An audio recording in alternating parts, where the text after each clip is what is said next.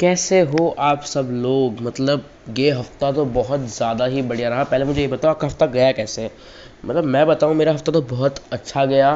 थोड़े जुकाम वुखाम हो गए थे वीकेंड में तो मैं वीकेंड इन्जॉय नहीं कर पाया, लेकिन जो बाकी के पाँच दिन थे, वो बहुत ज़्यादा प्यारा थे, दोस्तों के साथ टाइम स्पेंड किया। लेकिन इस हफ़्ते बहुत मेन चीज़ों ने देश के दरवाजे खटखटाए, और शायद देश ने सुना भी, शायद। पहले हम बात करते हैं, कल जो इवेंट हुआ। कल पीएम मोदी यू यानी कि यूनाइटेड नेशन जनरल असेंबली में गए, जहाँ पर उन्होंने बहुत की पॉइंट्स की बात करी। उन की पॉइंट्स की क्या बात करी, मैं आपको बताता हूँ आज।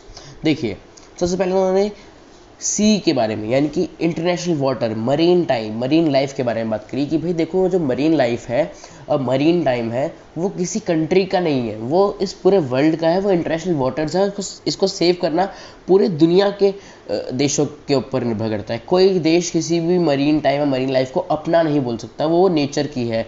और ये सीधा सीधा जो वार था, ये चाइना के ऊपर था। क्योंकि अगर आप देखें तो चाइना के जस्ट नीचे आती है साउथ चाइना सी जिसमें चाइना पूरा कब्जा करके बैठा है उसने उसने वहाँ पे आर्टिफिशियल बेस बना रखा है आर्टिफिशियल आइलैंड बना रखे हैं, जहाँ पे चाइना की नेवी राउंड करती है। और वहाँ के जितने भी देश हैं दस पंद्रह देश हैं मेरे ख्याल से, वहाँ पे सभी उन देशों को बोल रखा कि आप वहाँ पे फिशिंग नहीं कर सकते, ना आप ऑयलिंग कर सकते हैं। मतलब अगर आप साउथ चाइना सी में रहते हैं तो वहाँ पे ना आप फिशिंग कर सकते हो, ना वहाँ पे आप ऑयल निकाल सकते हो। और साउथ चाइना सी एक बहुत अच्छा रिसोर्स है ऑयल ऑयल का। वहाँ से बहुत ऑयल निकलता है क्योंकि वहाँ मिनरल्स बहुत अच्छे अच्छे हैं। चाइना वहाँ किसी को कुछ नहीं करने देता है और ये जब आ, क्या बोलते हैं सिक्योरिटी काउंसिल बैठी थी अगस्त में तब भी इंडिया ने ये चीज़ उठाई थी। उसके बाद पीएम मोदी ने वैक्सीन के बारे में बात करी, जो बच्चों को लेकर वैक्सीन थी और जो साइंटिस्ट ने डेवलप करी है, जो बच्चों को लेकर वैक्सीन है, उसका नाम है एम आर एन ए जो कि अपने लास्ट स्टाइल पर है, जो कि एक नेजल वैक्सीन होगी, जो कि बच्चों को दी जा सकती है, क्योंकि इंजेक्शन हम जानते हैं, बच्चे इंजेक्शन से डरते हैं, इसलिए उनको नेजल वैक्सीन दी जाएगी, जो कि बहुत कारगर भी है मेरे ख्याल से। और ये दुनिया में शायद पहली बार हो रहा है इंडिया जो कर रहा है, कि वो पहली नेजल वैक्सीन बना रहा है, पहली बार। तो बहुत अच्छी लीप है हम सब, हमारे देश के साइंटिस्ट लोगों के लिए, कि वो नेजल वैक्सीन बना रहे हैं, जहाँ तक कि अभी तक देखा जाए तो जितनी वैक्सीन होती हैं, वो इंजेक्शन के तौर पर लगती हैं। लेकिन ये वैक्सीन नेजल वैक्सीन होगी। उसके बाद उन्होंने बात करी अफ़गानिस्तान के बारे में। देखिए अगर आप आ, क्या बोलते हैं पत्थर या फिर ज़मीन के नीचे नहीं रहते तो आपको पता होगा कि अफ़गानिस्तान में तालिबान का रूल आ चुका है। और तालिबान ने ये कहा था कि हम इंडिया में कोई अटैक नहीं करेंगे और इंडिया के बारे में कुछ नहीं बोलेंगे जब तक जब तक कश्मीर का मुद्दा नहीं आता। कश्मीर के मुद्दे में बोली कि वो मुस्लिम भाई भाई मानते हैं अपना को। तो पीएम मोदी ने बोला कि वहाँ की औरतें बच्चों बुज़ुर्ग और लोगों को हमारी ज़रूरत है। और ये सीधा जो इसका अटैक था तालिबान के ऊपर ही था कि भाई आ, आप वहाँ पे आइए और स्पेशल फोर्स जो है सिक्योरिटी फोर्स जो है यूएन की वो वहाँ पे उतारी जाए ताकि तालिबान को वहाँ से हटा के डेमोक्रेसी लाई जाए। उसके बाद फिर पीएम मोदी ने अपने काम गिनवाए कि हमने होमलेस लोगों को घर दिए उनको आ, क्या बोलते हैं शेल्टर दिया रा, राशन दिया इन सबने वो सब उन्होंने बताया। उसके बाद जाते जाते उन्होंने यूएन को भी यूएन के ऊपर ही सवाल उठाया कि भाई जब आ, क्या बोलते कोरोना काल आया था और जब अफ़गानिस्तान पे तालिबान का रूल आया था तब यूएन क्या कर रहा था? और ये उन्होंने ऐसे संदर्भ में बोला कि हमारी आने वाली पीढ़ी है ये बोलेंगे कि जो माफ़ किया थोड़ी तबीयत ख़राब है, जो आने वाली पीढ़ी है, वो हम पे सवाल उठाएँगे कि जब देश और दुनिया सब बदल रही थी, तब यूएन जो था, वो क्या कर रहा था?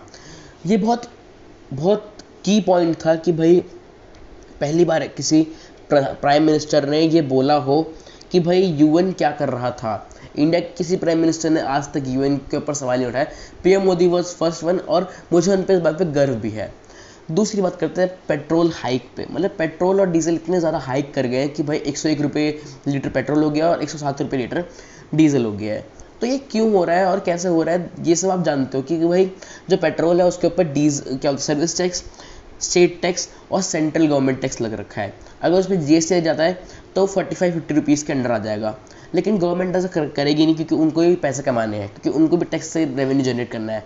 तो गवर्नमेंट कभी ऐसा करेगी नहीं तो आप ये समझ लो कि इसमें जीएसटी ना के बराबर ही लगेगा। हाँ अगर अगली गवर्नमेंट कोई और सी आती है बीजेपी बीजेपी के अलावा कोई और गवर्नमेंट आती है तो शायद ये हो सकता है कि भाई जो पेट्रोल के प्राइसेस हैं वापस सिक्सटी सेवेंटी रुपीज़ हो जाए। माफ़ कीजिए, थोड़ी तबीयत ख़राब है। अब बात करते हैं जो आईबी इंटरनेशनल ब्यूरो जो है इंडिया का, उसने क्या खबर दी है? लेटेस्ट जो उनकी न्यूज़ है वो क्या है? देखिए आईबी जो है, उसने लेटेस्ट खबर दी है कि फेस्टिव सीज़न के टाइम पे शायद शायद पाकिस्तान प्लान कर रहा है एक बड़े टेरर अटैक की। क्योंकि उरी पे भी इन्होंने पहले अटैक किया था और क्या बोलते हैं, बालाकोट में भी इन्होंने पहले अटैक किया था। तो जो इंटरनेशनल ब्यूरो कहते हैं इन्वेस्टिगेशन ब्यूरो है तो उन्होंने बोला है कि भाई आप लोगों को सावधान रहना, कोई सस्पिशियस चीज़ मिले तो सीधा बॉम्ब स्क्वाड को या फिर आपके नज़दीक की जो पुलिस कंपनियों को कॉल करना है। वो वहाँ पे आके संभाल लेगी सारा सिस्टम और मैं आप लोगों से कहूँगा कि आप लोग कोई सस्पिशियस चीज़ दिखे। और अभी रिसेंटली एक स्कूल के पास टिफ़िन बॉक्स में बॉम्ब मिला था आईईडी मिला था। तो प्लीज़ शायद मुंबई या फिर दिल्ली कोई बड़ा टारगेट हो सकता है, पाकिस्तान का या फिर आईएसआई का या फिर अलकायदा का या फिर कश्मीर भी हो सकता है। कश्मीर में भी उनकी बहुत पैनी नज़र है और जो इमरान खान है, अनपढ़ इमरान खान उन्होंने पहले भी बोल रखा है कि भाई हम कश्मीर को वापस लेके दिखाएँगे। तो हमने भी जवाब, हमारे जो बिपिन रावत उन्होंने बोला था, आप आ जाइए, देख लेंगे आपको हम। तो सेटेलाइट तो खड़ी हो रखी हैं, वो देखती रहेंगी और इसी के साथ पॉडकास्ट ख़त्म करते हैं, क्योंकि बहुत लंबा जा रहा है पॉडकास्ट और अगर आपने तो फॉलो नहीं किया तो फॉलो कर लीजिए पॉडकास्ट को और चीज़ों को संभाल लीजिए, ठीक है? बाय